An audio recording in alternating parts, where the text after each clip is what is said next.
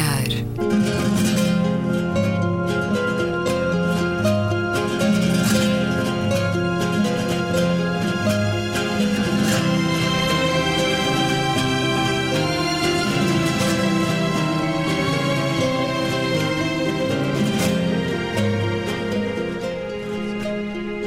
Bem-vindos a Um Certo Olhar, é uma conversa na Antena 2 com Luísa Schmidt, Gabriela Canavilhas, António Araújo e Luís Caetano. Vamos ao olhar inicial sobre a semana. Um olhar arregalado a quê, Gabriela Canavilhas?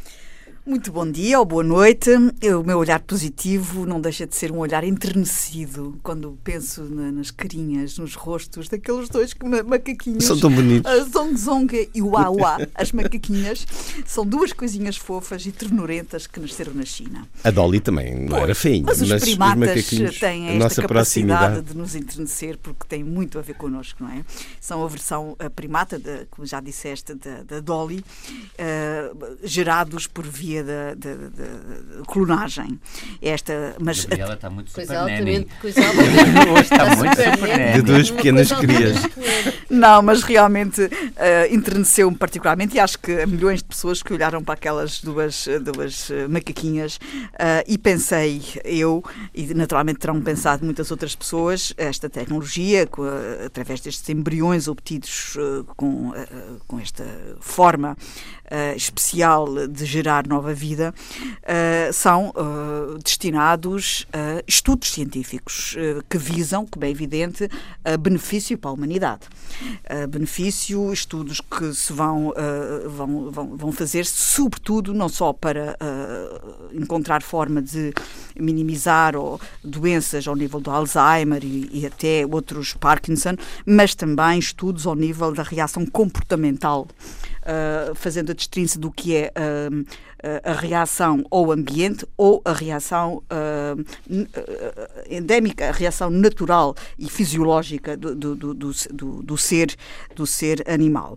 Isto será naturalmente muito interessante, mas começo a pensar até que ponto é que aquelas coisinhas tão fofas eh, e outras que se seguirão eh, depois não irão suscitar eh, nos defensores dos animais e, enfim, noutras, noutras, noutros grupos de intervenção cívica também reações, porque sabe-se, como é evidente, a priori, que estes animais também vão ser manipulados geneticamente, também vão ser e sujeitos a várias formas, não digo de dor nem de sofrimento, mas formas de distorção da sua vida normal Vão ser cobaias. vão ser cobaias, como é evidente. E depois portanto, anda aí um filme, O Planeta dos Macacos. o futuro eh, passa também por aí, não é? E a humanidade está em primeiro lugar eh, e tudo isto serve para beneficiar a humanidade. No entanto, ao olhar para aquelas casinhas fofas, eu comecei a pensar, elas são tão bonitas agora e um dia vão ser, eh, vão ser distorcidas na sua fofura ao serviço da humanidade. Isto é um dos lados. O outro lado, eu gostava de lembrar a mensagem do Papa Francisco,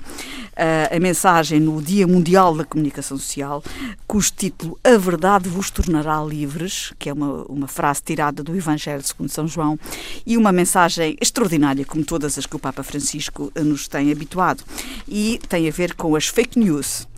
ah, em que ele faz um discurso extraordinariamente interessante, que ah, eu sugiro que ah, o procurem na íntegra. Vou só aqui salientar dois ou três aspectos em que ele Diz que a prevenção e identificação dos mecanismos da desinformação requerem um discernimento profundo e cuidadoso e que é preciso desmascarar a lógica da serpente, que é capaz de se camuflar e morder em qualquer lugar. Ou seja, ele faz aqui a comparação ah, da a serpente que veio enganar a Eva ah, como sendo a primeira fake news.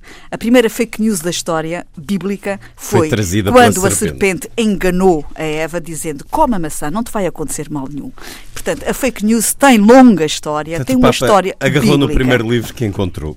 Ah, exato, não, mas, mas é tão interessante toda esta, esta, este- esta reflexão do Papa Francisco, quando ele depois termina que, para evitar a distorção da verdade, que tem efeitos perigosíssimos, é preciso educar para a verdade, ensinar a discernir, a avaliar e a ponderar os desejos e as inclinações que se movem dentro de nós para não nos encontrarmos despojados do bem, mordendo a isca em cada tentação. E o seu olhar arregalado da semana, António Araújo?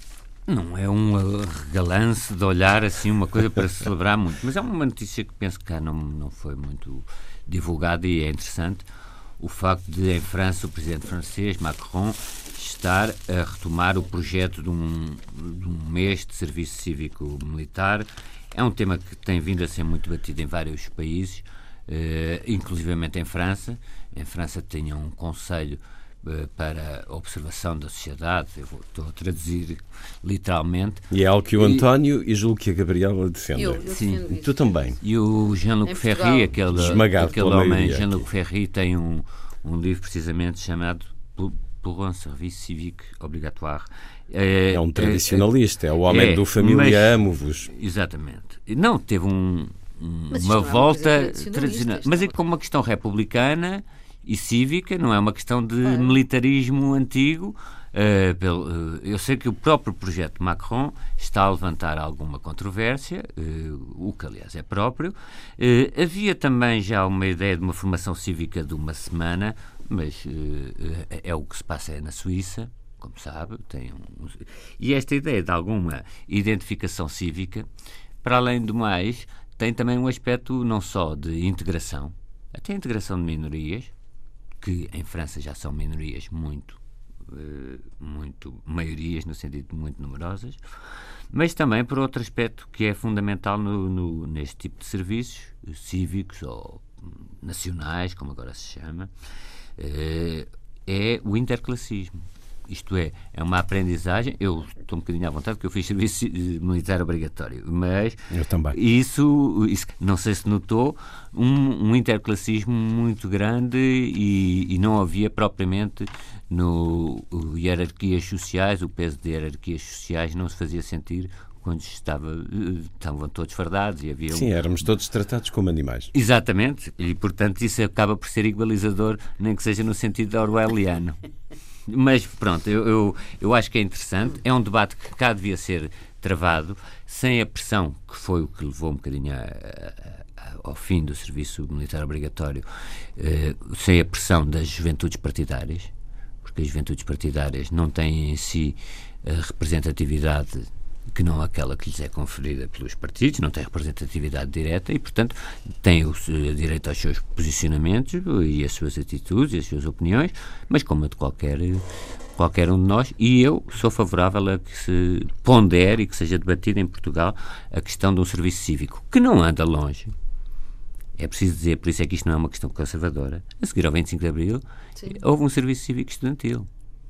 Até pode dizer que a ideia de um serviço cívico é contra o individualismo liberal Bom, e neoliberal. o que é que se fazia naquele serviço cívico? Sim, mas o que eu estou a dizer é, a ideia de serviço cívico, também houve um dia de trabalho para a nação que não deu em nada do, do, O que eu estou a dizer é, uh, estes vínculos republicanos, uh, cívico-patrióticos, são importantes numa sociedade cada vez mais atomizada e estilhaçada em indivíduos. Sim, é preciso é que esse ano de serviço cívico depois seja transformado ano em qualquer não. coisa. É um mês, não era um será um mês. Sim, mas naquela altura era um ano de serviço cívico que uh, ainda estava muito imbuído aquele espírito renovador do país e tal, claro. e depois aquilo espremido não deu a nada, quer dizer, claro.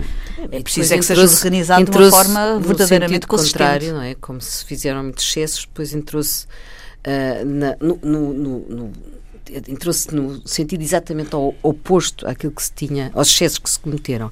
Mas, por exemplo, em Inglaterra, as universidades antes, ou antes do ingresso nas universidades, fazem um, um, ano de serviço, até serviço cívico pode ser noutros países, para ONGs, tudo isso é uma coisa instalada, fazem, instituída. Fazem, faz não parte, obrigatoriamente, faz não é nada parte disso da sociedade civil, faz parte da, da, da, da cidadania. Mas sabes porquê? Porque não, não, não, o voluntariado. do gap year, então, não há nenhuma obrigatoriedade em Inglaterra de, de mas, serviço mas, cívico mas está durante generalizado. Um ano, não está generalizado. Luísa, sabes é porque... É faz parte da cidadania aqui, está é uma corrida... de que forma? Está generalizado, quase todas as universidades, quase todos os universitários fazem isso. Acontece que em Inglaterra esse tipo de atividades é acreditado e é valorizado, e valorizado. para a entrada uh, nas universidades e até serve como valorização até para, uh, para o emprego também. Para o emprego, exatamente. Portanto, há uh, essa falta-nos isto em Portugal, atribuir valor quer para créditos para a, a, a obtenção do, do, do, do mestrado ou da licenciatura,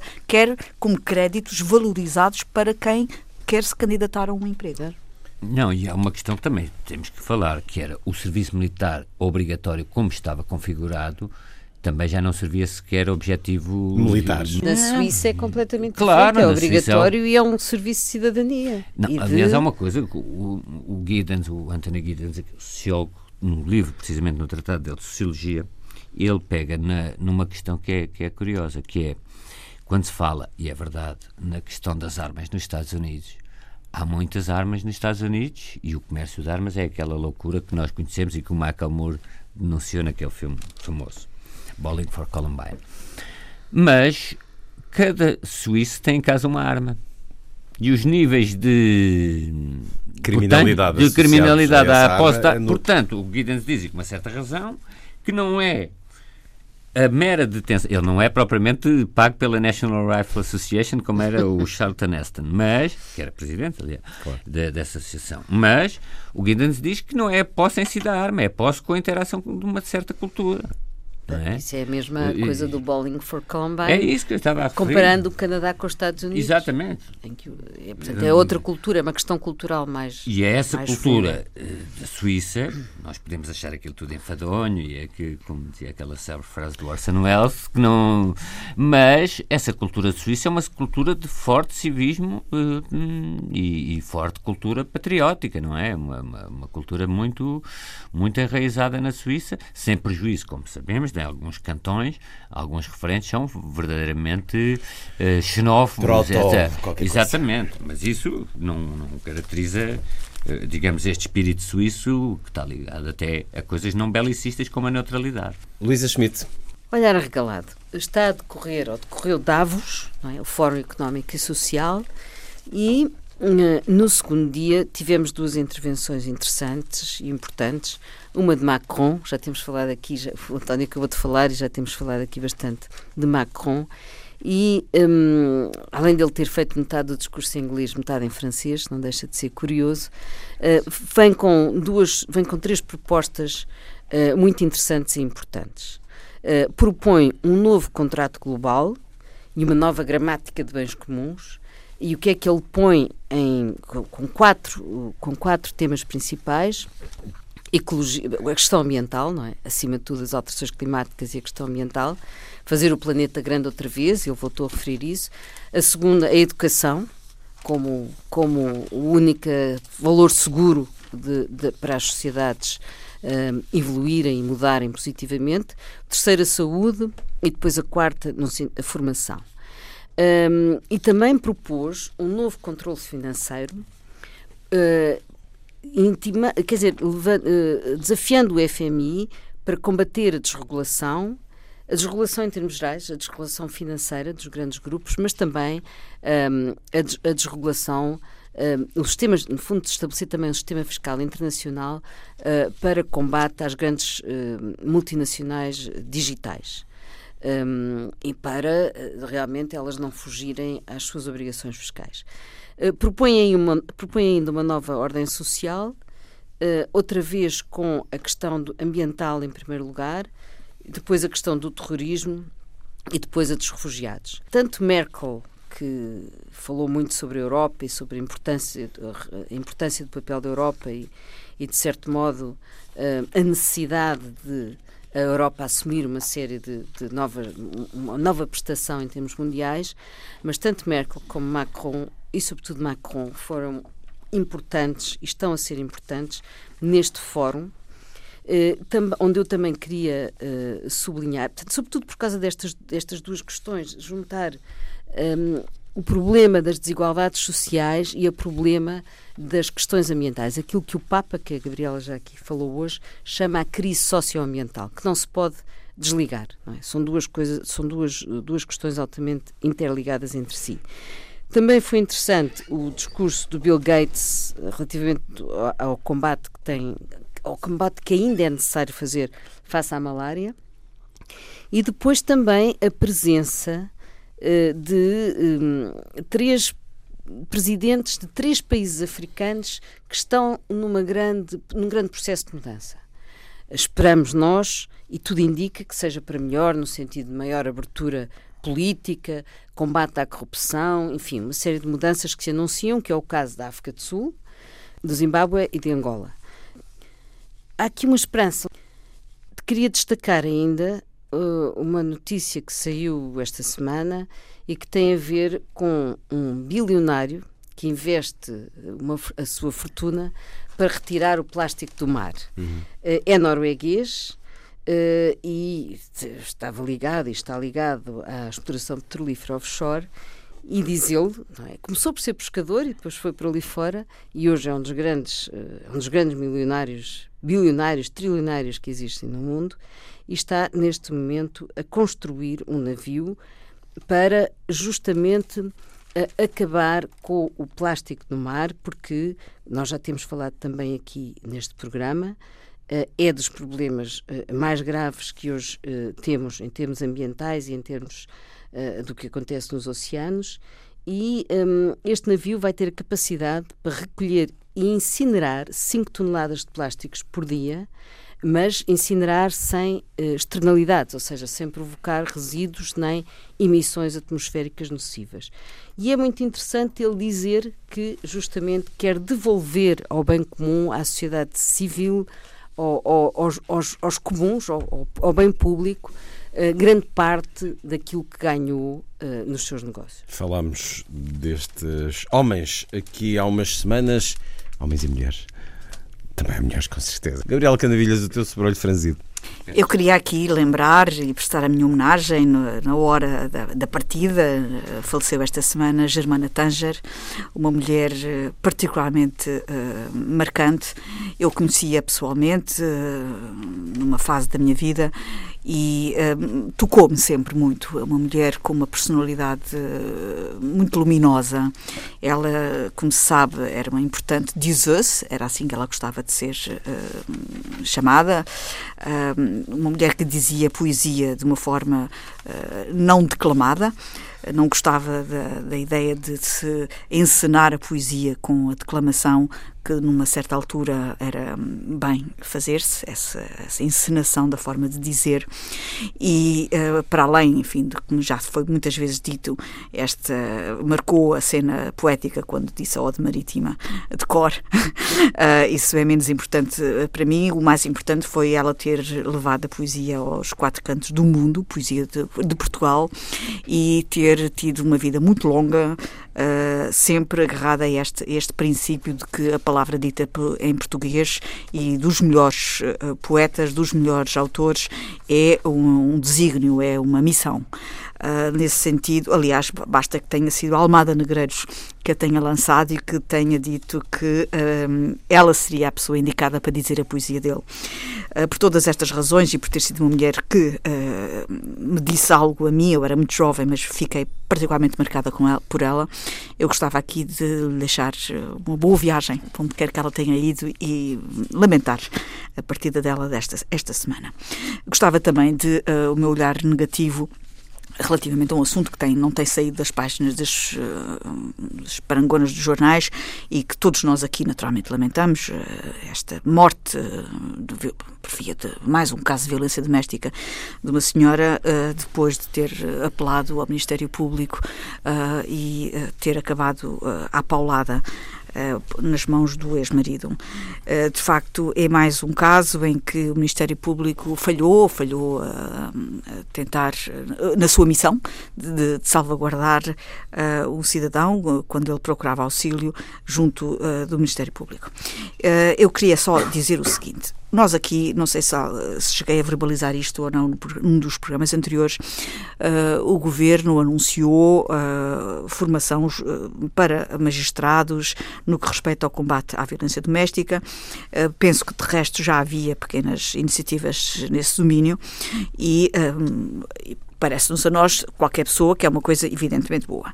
Mas eu gostava de perguntar aqui em voz alta e em público é preciso um magistrado com os anos que tem de formação jurídica, com a prática cívica e de bom senso que tem de formação cívica, sobretudo uma mulher, no caso desta magistrada, ter um curso especial contra a violência doméstica para estar alerta aos sinais óbvios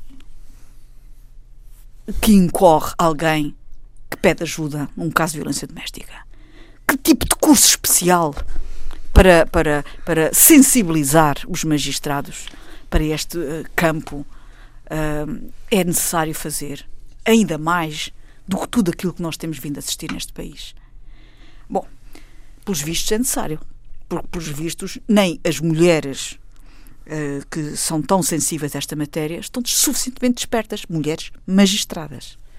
Portanto, fica aqui o meu olhar hiper, hiper negativo, quer pelo facto desta senhora magistrada ser de Valongo, mulher de Valongo, de Valongo Ministério Público de Valongo, uh, ser uh, também mulher e não ter se dado ao, ao trabalho de perceber a dimensão uh, de violência a que esta mulher estava sujeita, a negligência do Ministério Público neste caso. Pois. Há tantos casos de homicídio por negligência em tantos domínios. um caso destes, não diria que o é, mas quase que deveria ser, tendo em conta que aconteceu este homicídio porque houve negligência do Ministério Público. Luísa Schmidt, o teu sobrolho franzido. Uh, bem, três, já falei em Davos e vou falar em três documentos importantes que saíram nas vésperas de Davos.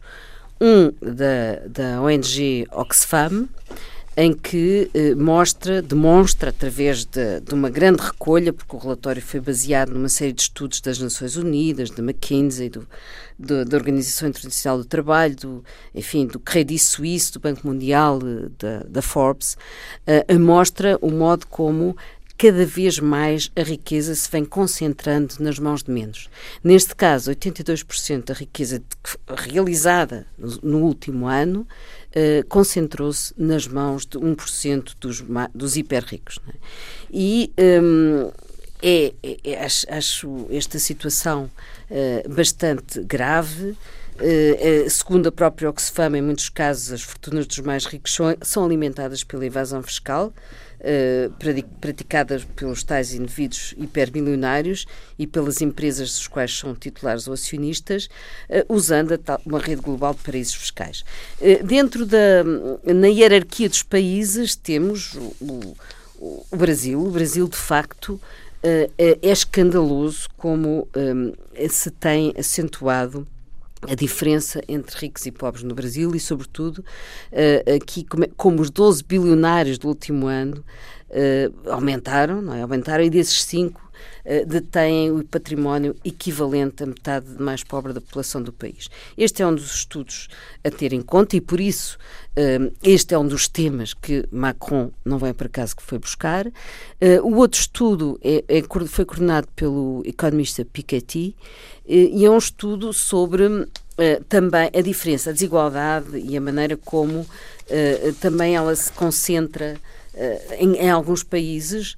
Um, portanto, ele volta com, com, no fundo, reitera muitos destes números do, da Oxfam, mostra como a fase das políticas mais igualitárias no segundo pós-guerra terminou Uh, e não tanto na Europa, mas na América, e como se agudizou esta diferença enorme, estas desigualdades sociais na América do Sul, em África e no Oriente Médio. No pódio da desigualdade temos outra vez os países do Oriente Médio e depois temos Brasil e Índia, mais uma vez, no estudo dele, uh, sendo que a Europa é que está mais bem situada, assim se mantenha, Uh, um outro estudo que também aponta para aí, para o facto da Europa, apesar de tudo, estar mais bem situada, tem a ver com uma investigação, não é um estudo, mas é uma investigação que o Le Monde tem levado para a frente sobre os paraísos fiscais. E o que, ele mostra, o que eles mostram é que a esfera global financeira conseguiu-se efetivamente destacar das amarras mais fortes dos Estados, e uma das amarras mais fortes é, obviamente, a amarra fiscal, Uh, e estes paraísos fiscais, um, ehm, ainda por cima nós sabemos que dão boleia, não sabemos, toda a gente sabe que dão boleia ao crime, e um, o, o, a ideia e, no, e, este, e, e, o, que o, o que o Le Monde tem vindo a mostrar é que os Estados já não conseguem tributar o, este capital não é que se evade para os tais paraísos fiscais que são infernais não é são paraísos infernais e criam, uma, criam e aumentam estas grandes iniquidades. Portanto, é daqueles escândalos que parece que ainda por cima já, se, já normalizaram o facto de serem escandalosos. Isto é que eu acho Porque o, se nós virmos nos últimos anos, vieram vários economistas já falar nisto. Veio o Stiglitz, veio o Piketty, veio o Krugman, imensos economistas denunciam o facto e nunca nada acontece. Nada Portanto, muda. Cada Já vez falámos em particular há mais offshores. paraísos fiscais. Portanto, há aqui uma coisa, contra, há uma geosfera, a biosfera, a atmosfera e agora parece que há a plutosfera, que é o dinheiro autonomizado talvez estes, estes encontros, eh, é, é, preciso sempre ter esperança e, sobretudo, lutar para que isto não continue a acontecer. Dentro dos países cujo PIB menos se evade para os, países, para os paraísos fiscais, estão os países nórdicos do norte da Europa, onde isso é menos de 5% do PIB. Mas Portugal, por exemplo, chega a 20%, no caso português. A evasão do PIB para paraísos fiscais. O seu sobrolho franzido da semana, António Araújo vários pequenos sobrolhos franciscos, mas eu, por acaso, tendo a Luísa referido, isto, isto, foi tudo documentação apresentada no âmbito do encontro da Cimeira de Davos. Não percebo as críticas que são feitas, por exemplo, ainda esta semana por Francisco Loução, encontro de Davos, eh, as pessoas encontram-se, são os mais ricos do mundo, pois são, claro, eh, e, e, aí é que está concentrada a riqueza como próprio e o poder de decisão.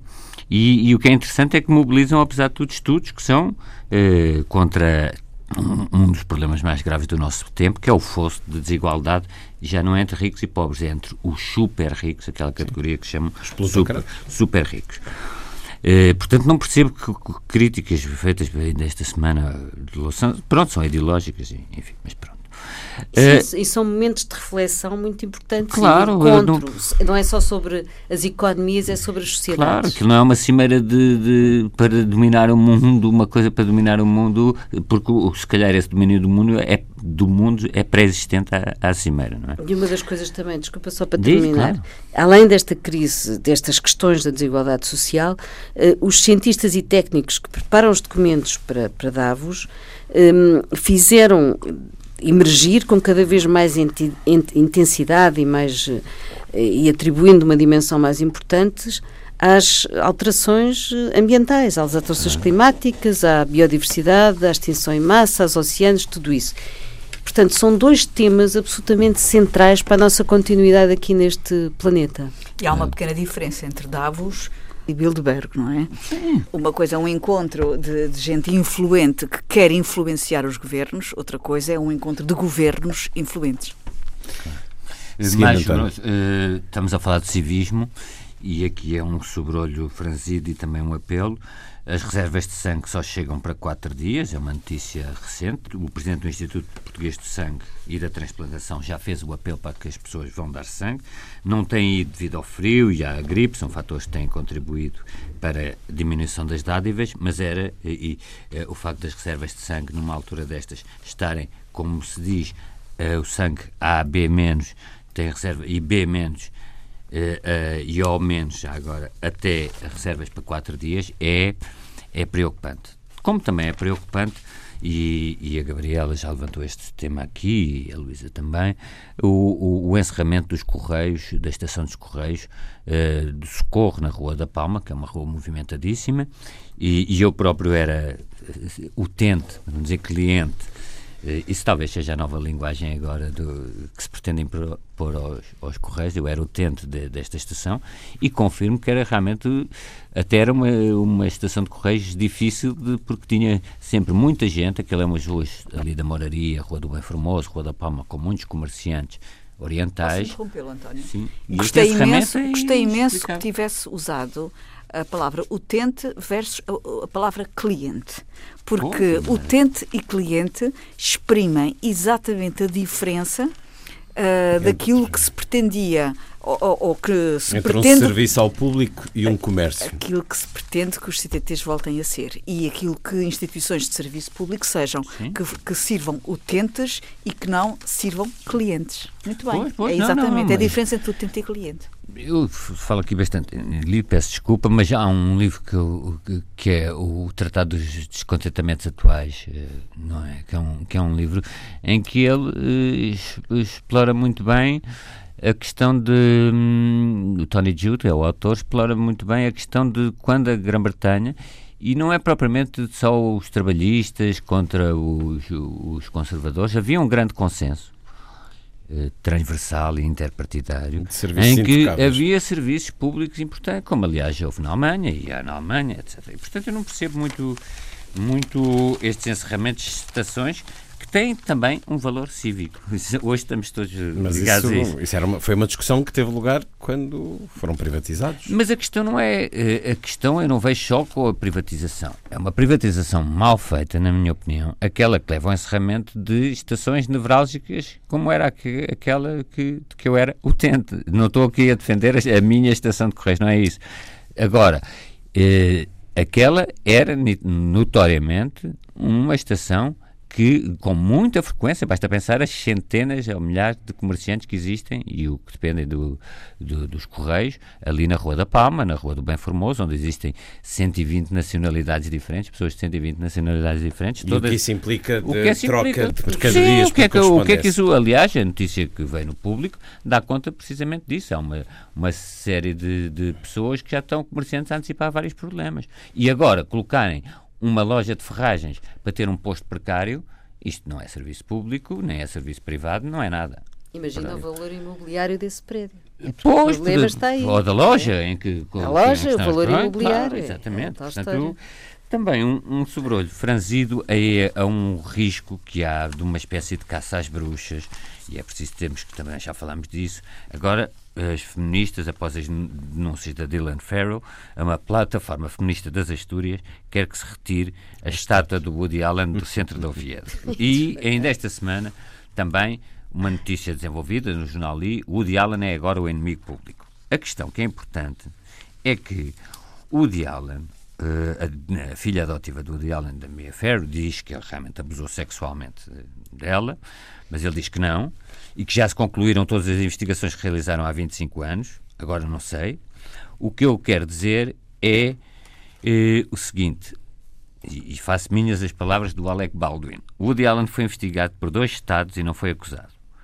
E, portanto, depois ele diz trabalhar com ele foi um dos privilégios da minha carreira, coisa que isso já não faço as palavras do Alec Baldwin, nunca trabalhei com o Woody Allen, eh, mas gostava. O que eu quero dizer é que este homem para sempre, que nós sabemos, desde aqueles divórcios complicados, acusações de pedofilias, etc. Mas que é facto é que condenações em tribunal, que eu saiba, e estamos a falar num.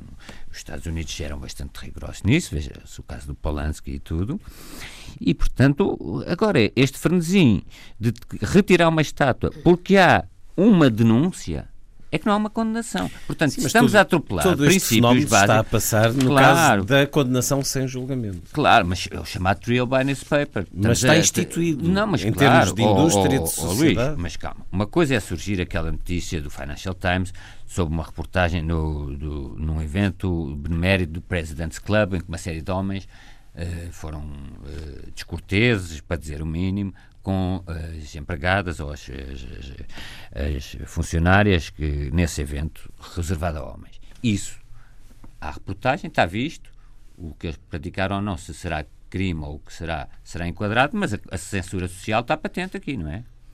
nas imagens, nós vemos as imagens, vemos as coisas todas, os piropos insultuosos, os apalpões, os convites para sexo, etc. Nestes casos do Woody Allen e, e, outros, é preciso muito cuidado porque qualquer dia estamos a pôr em causa princípios elementares do Estado de Direito e da nossa civilização, como o princípio da presunção da inocência. Qualquer dia ou já? Sim, a partir do momento em que se decide eh, é por retirar a estátua, se ele for condenado, com trânsito em julgado, como estou a dizer, isso, obviamente, retirar estátuas, etc. E Agora, a seguir veio do Marquês de Pombal. Não sei se era pedófilo, mas enfim, mas se o fosse, sim, sim senhor. Agora, isto no meio de, de, de coisas em que. Vamos ter, por exemplo, num, o melhor ator do ano passado, que recebeu o Oscar, Casey Affleck, não vai entregar este ano, não vai aos Oscars, porque tem acusações também, mas não foi Sim, mas, mas, vemos uma coisa, para além das fake news, e agora falamos sempre sobre as fake news, até o Papa, e bem, se preocupa com as fake news. Eh, mas aqui já não são fake news, já, já, são notícias com base em suspeitas de acusações, alegado, presumível, e a partir daí a censura social torna-se quase inquisitorial, já anda a ponto de retirar estátuas. Então não vejam os filmes do diálogo, estão é proibidos é os falta, filmes. Eu acho que é uma falta de senso total. Porque isto não depois falta, tem uma, não há bom senso nenhum. Isto depois está provoca, a criar uma reação uh, absolutamente uh, depois contra as pessoas que verdadeiramente deviam de, e claro. que são vítimas. E, e, e há uma série de atores e atrizes que já afirmaram que vão devolver as, os cachês que receberam por, dos filmes Sim, com o Allen é, é, e que vão entregar a, a, a, organizações não governamentais. Teria, acho muito bem que entreguem, mas, mas não, mas está-se a, tornar, está a tornar uma coisa insuportável. E faz-me lembrar mesmo aquelas purgas uh, anticomunistas ou caças bruxas. Caças bruxas. Exatamente. Não, calma, então. É que o Woody não foi condenado por nada, não é? E até já chegou a Portugal Exatamente. coisas dessas. Ainda mais alguma referência? Não. Há aquela questão. Houve um juiz que disse que a, a Super Nanny viola a Convenção dos Direitos da Criança. E pegando um bocadinho aquilo que disse a Gabriela, que é o seguinte: é claro que um juiz, como cidadão, pode dizer isto tudo. Agora, sendo um juiz em funções de um desembargador, porque está em causa um inquérito e, e está o Ministério Público a, a, a atuar, acho que e, e, já fomos bastante críticos na última sessão em relação a esta, na última emissão, em relação a esta, esta questão. Agora, também era preciso que houvesse menos aquilo que em Espanha chamam o juiz estrela. Eh, os juízes deviam ter mais alguma contenção quando. Porque são juízes, não é? Quando, quando falam nestas coisas. Uma coisa foi, e, e nós apelámos a isso, que neste programa se, fizemos que se, se realizasse um alguém, debate. Alguém ouviu o nosso programa, eh, porque, porque ouviu fizeram, o António. Não, não, não. Fizeram, fizeram um debate, um debate. na SIC. E foi claro que duas pessoas responsáveis, a Presidente da Comissão de Promoção dos Direitos da Criança, Rosário Farmaus, e a, e a Presidente do Instituto de Apoio à Criança, Dulce Rocha. Aliás, vinha uma grande entrevista com a Rosário Farmhouse no Expresso. Todas elas condenaram e, e, portanto, eu percebi que a Júlia Pinheiro defendeu aqui, mas isso terá interesses de causa. Agora, também acho que eh, a Júlia Pinheiro diz que o programa tem uma intenção social e pedagógica. Pronto, como já aqui apelamos, que lá coloca os filhos, porque segundo ouvi dizer, as, as, quem, os pais da. Segundo ouvi dizer, não, segundo li. Vinha, vinha, vinha os pais da primeira ficaram um bocadinho. O Ordem de Psicólogos deu, deu parecer negativo a este formato e os pais da primeira da criança que teve no primeiro programa já, já estão um bocadinho arrependidos e dizem que já deviam ter pensado, etc. O que vi também ainda hoje, esta, esta sexta-feira, foi que está a bater os recordes de audiências, portanto está-se a, tá. Está, uh, está a realizar-se o, o, objetivo. Que é o, não é propriamente vender sabonetes, mas. Recorde, eu tinha lido 1 milhão e 200 mil espectadores no segundo programa. Isso, isso, não é recorde, quanto muito. É muita gente. programa mais é visto. muita gente. Claro, é muita espantosamente querem é ver a criança. Ora, por falar em juízes, esta semana Lula perdeu recursos contra três juízes no Brasil, esse país onde os juízes vão ganhando um papel uh, inquietante, diria eu. Juiz Estrela? De Juiz Estrelas, Sérgio Moro, por exemplo, com atitudes indignas de um juiz ao longo dos últimos tempos, uh, no Facebook, em gravações divulgadas. O que é que vos diz esta condenação de Lula da Silva a 12 anos e um mês, com tudo o que envolve a prova pública? Esse apartamento triplex, que não está em nome dele, está em nome de uma construtora, está até dado ao banco como penhor, mas Lula uh, visitou uma vez com a mulher e indicou onde gostava que se fizesse obras e a partir daí condenada a 12 anos e um mês de prisão numa manobra claramente destinada a impedi-lo de se candidatar à presidência. Como é que olhaste para esta decisão, Gabriel Canavilhas? A sensação que dá, e eu estou a ver à distância, uh, é que o Brasil está a viver neste momento uma juizocracia. Uh, não sei se esta palavra existe, se não, mas uh, digamos que o país é governado pelo, pelos juízes e pela forma como eles impõem as regras da democracia. Uh, isto, e, e pelos procedimentos, digamos assim, a forma como a Dilma foi afastada, foi tudo segundo parâmetros escrupulosamente cumpridos. Aquilo que alguns chamam o golpe. Parte 1 um e parte 2. Sim, mas, foram, mas foi um golpe que seguiu as regras estipuladas uh, na Parece lei. que a justiça tem esses recantos. Exatamente. exatamente. Uh, a forma como uh, o que está a passar-se com Lula está a seguir todos os trâmites devidamente acompanhados pelos juízes, portanto, Uh, tudo quando está a acontecer é segundo parâmetros uh, judiciais uh, orquestrados e conduzidos pelos tribunais. Portanto, digamos que o Brasil está, tem neste momento uma juizocracia, à falta de melhor expressão, e, um, e na verdade pende e parece, não quero aqui falar sobre aquilo que posso estar errada, mas parece tender uh, para. para, não quero dizer perseguir, mas a, a tendência é para salvaguardar uh, posições políticas uh, opostas à do PT, porque também uh, os partidos à direita do Temer e outros têm contas com a justiça, mas não se vê o mesmo tipo de preocupação que temos visto com tudo quanto tem a ver com o PT. Uh, portanto, é difícil não achar que isto tem uma tendência de evitar uma recandidatura de Lula da Silva. Eu não sei se ele é culpado ou não. Uh, a verdade é que uh, tenho ouvido especialistas de, de, várias partes na comunicação social alegarem várias coisas, entre elas que a fundamentação da prova nesta condenação é insuficiente e seria insuficiente nos parâmetros europeus. E sobre isso uh, não, não, sei dizer mais. Agora que neste momento quem manda no Brasil são os juízes uh, e com a estrela Sérgio Moro tenho poucas dúvidas. e isso preocupa, preocupa porque se é verdade que queremos sempre Estado de Direito em que a justiça tem, tem, é cumprida e é parte fundamental da arquitetura de um Estado, também não queremos que a justiça se superponha à política, como é evidente. Portanto, a ideia de, de, de, de o suporte de um Estado ter pilares independentes é fundamental. E eu não sei, duvido que esta independência esteja assegurada no Brasil. Estamos a assistir a uma democracia com brechas, António Araújo. Sim, mas isso talvez mais por culpa da classe política brasileira de há muitos anos para cá e até deste aprofundamento, como a Luísa referiu, do fosso entre ricos e pobres, do que propriamente pela justiça. Eu tenho uma visão bastante diferente da Gabriela no seguinte: eu não conheço o caso em pormenor e acho o processo e eu acho que também ninguém conhece, a não ser quem se ponha a espelhar. Não, é público, é público. Sim, mas estou a dizer quem se ponha a ler aquilo a ponto de poder ter uma opinião jurídica eh, fundamentada sobre isto. O que penso é o seguinte, é que eh, nós devemos ter confiança eh, na justiça. O Brasil é ou não é um Estado de Direito? Porque nós não podemos ter a ideia... Mas acha que é, neste momento, um Estado de Direito? Eu quero crer que sim, porque se, se o Brasil não.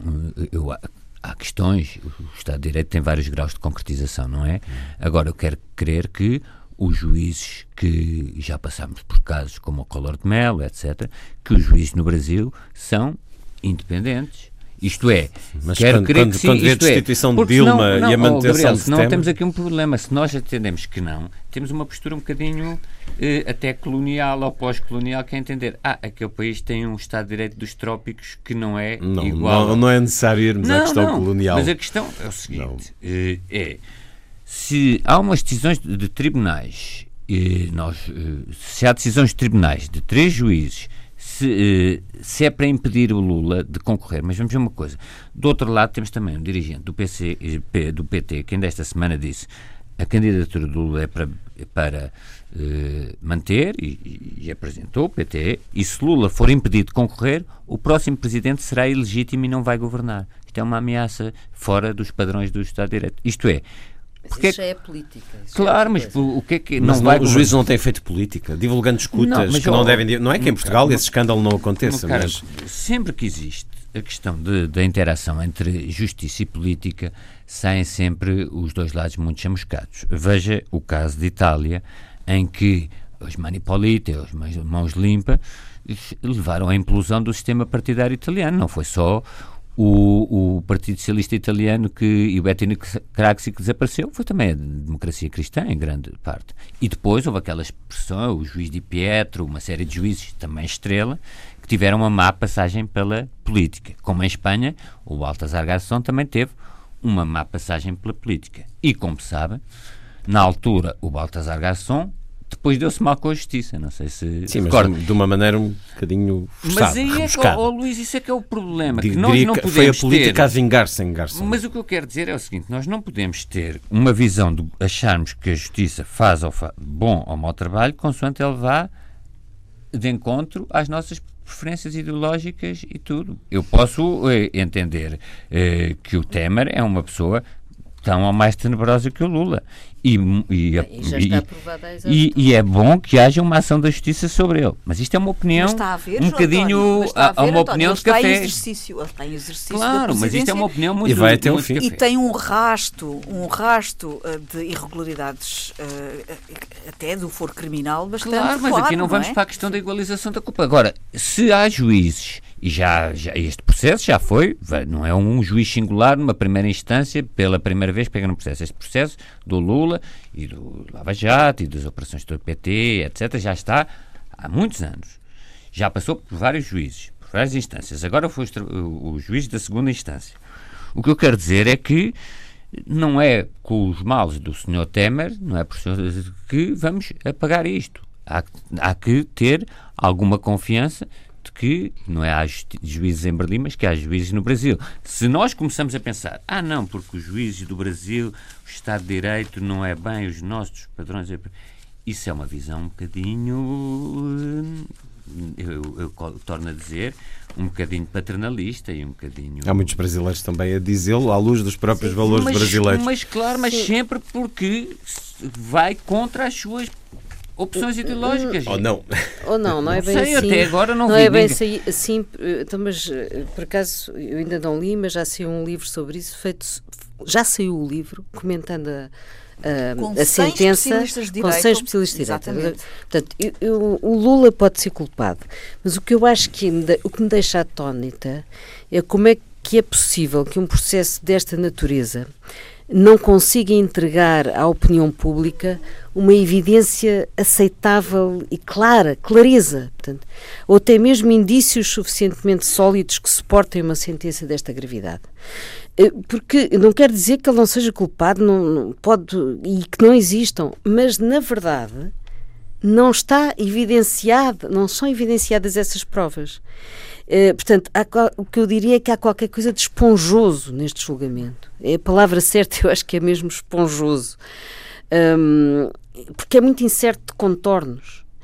Uh, e é preciso mais, mais clareza de provas. O que dizem esses juristas brasileiros num livro que se chama Comentários a uma Sentença Anunciada, onde há realmente juristas que são do PT e outros que não, portanto, eles escreveram sobre, sobre a sentença, é que não há uh, provas materiais evidentes. O que há é um, a delação premiada, o apartamento não está registado em nome dele, nem da família, não existe. Portanto, o processo tem, tem fragilidades, não é? E um, nesse aspecto eu estou com muita curiosidade de ler, não a sentença, porque uh, nem, nem, nem, conseguiria, nem, nem teria paciência para isso, mas o, o livro dos comentários, deste, de, portanto, o tal comentários a uma sentença anunciada uh, destes juristas, uh, pode ser muito interessante ver, porque, ler, porque eles explicam ali, evidentemente, que há polémica nisto, mas como eu digo, ele pode perfeitamente ser culpado, tem, tem que ser evidenciado, e o que eles dizem também é, é, é, que na Europa não haveria hum, provas materiais suficientes para o condenar desta maneira. Portanto, é preciso olhar para isto claro. de uma forma que, nos tragam mais evidência. Portanto, não tenho nada. Se pode ser, pode não ser. Tudo isso é. Mas, mas não pode haver esta ideia de um julgamento, como eu digo, esponjoso e que é pouco claro. Já que falamos em livros, há um livro não está traduzido cá e penso que nem está traduzido no Brasil, chamado Brasilionaires, Brasilionários, de um senhor chamado Alex Quadros, que foi, eh, era repórter da Forbes ou dessa, e portanto tinha acesso aos hipermilionários do Brasil. E, portanto, vai falar com todos aqueles homens da Odebrecht, da Camargo Correia e uma série deles, até, como sabes, Luísa, muitos responsáveis por crimes ambientais na Amazónia e tudo.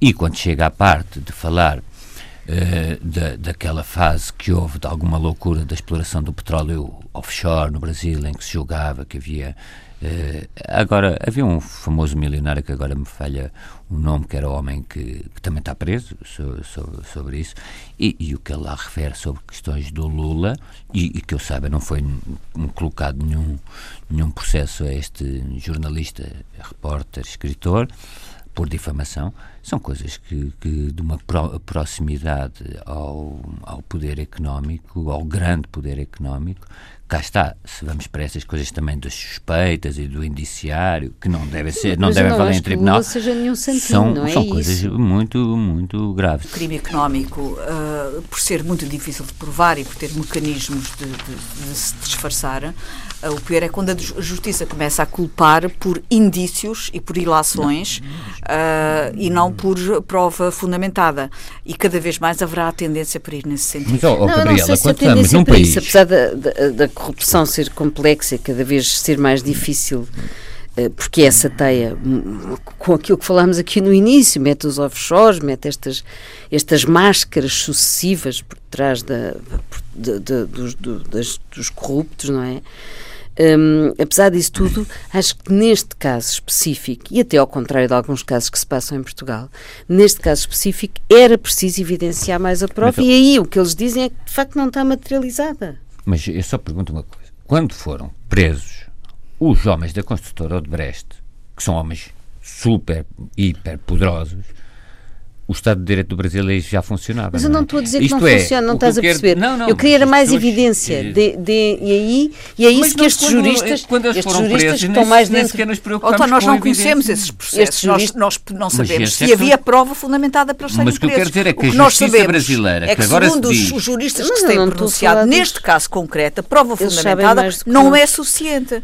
E, portanto, se começam a aparecer demasiadas evidências de que processos como estes se, eh, eh, chegam ao seu fim e às condenações com base muito na ideia de cabritos têm, mas cabras não têm, acaba por ser cada vez mais esta ideia dos indícios são mais fortes Isso- do que a isso prova fundamentada. Que Eles que até falam na é diferença seguinte, entre a posse e a propriedade. Quando é? a justiça Que é uma- brasileira não se pode dizer que seja uma justiça maniatada por uma elite corrupta que está. Porque Não, mas a, isso não elite, acho que seja. a elite mais poderosa eram os homens da Odebrecht e foram presos. Sim, A elite isso- mais poderosa é.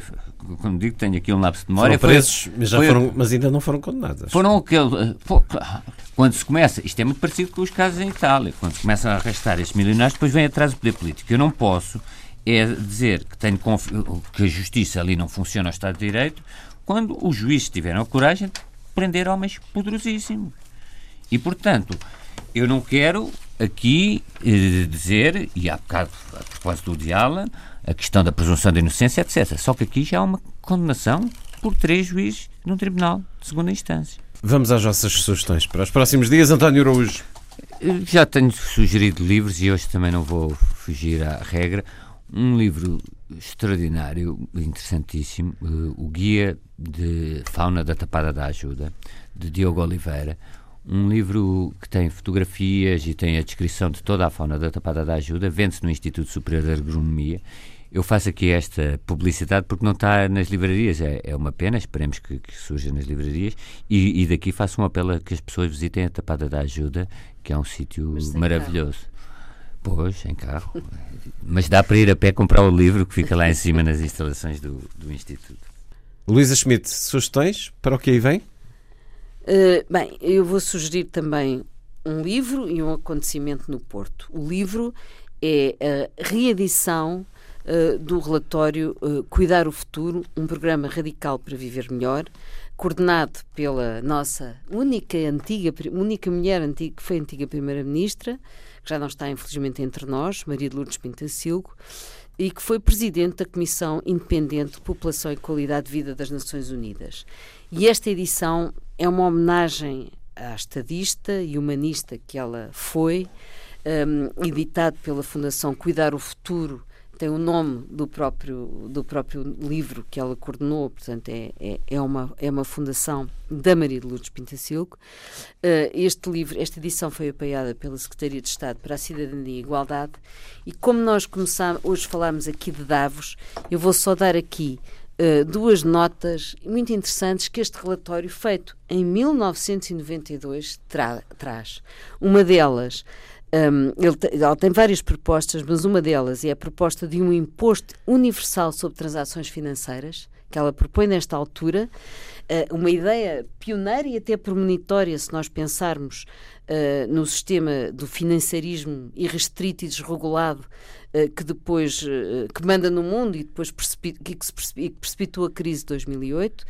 E, portanto, ela propõe isto nesta altura. E a segunda coisa é aquilo que ela chama um projeto Manhattan, que é para acelerar a, tra a transição energética global, a, a proposta das energias renováveis. Portanto, libertando a humanidade tanto da dependência dos combustíveis fósseis, como também alertando já Bom, nessa altura para as alterações futuro, climáticas. Com visão de futuro. Proponho também quem está no Porto que vá no dia 2 de fevereiro, sexta-feira, às 18h30, à Cooperativa Árvore, uh, ouvir um debate uh, sobre que se chama Ibéricos Nós, Portugal e a questão catalã, uma questão que está muito up-to-date e que vai ter a intervenção de Fátima Moura, que é da Universidade do Minho, de Pedro Bacelar de Vasconcelos, deputado e também da Universidade do Minho, Conceição Meireles, da Universidade do Porto e moderado por Álvaro Vasconcelos, do Fórum Demos.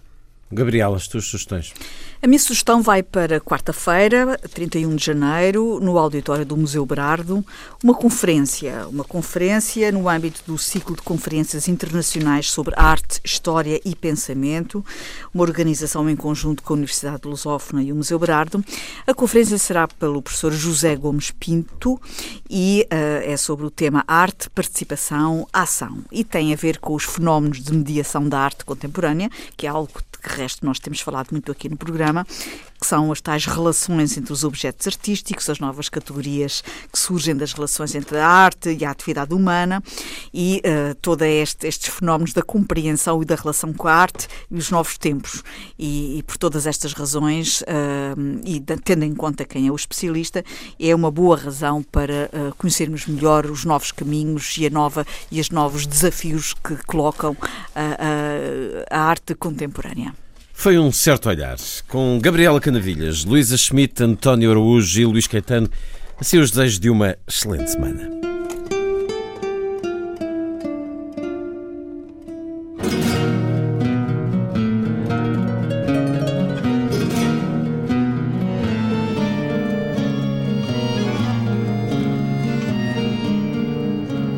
Um certo olhar.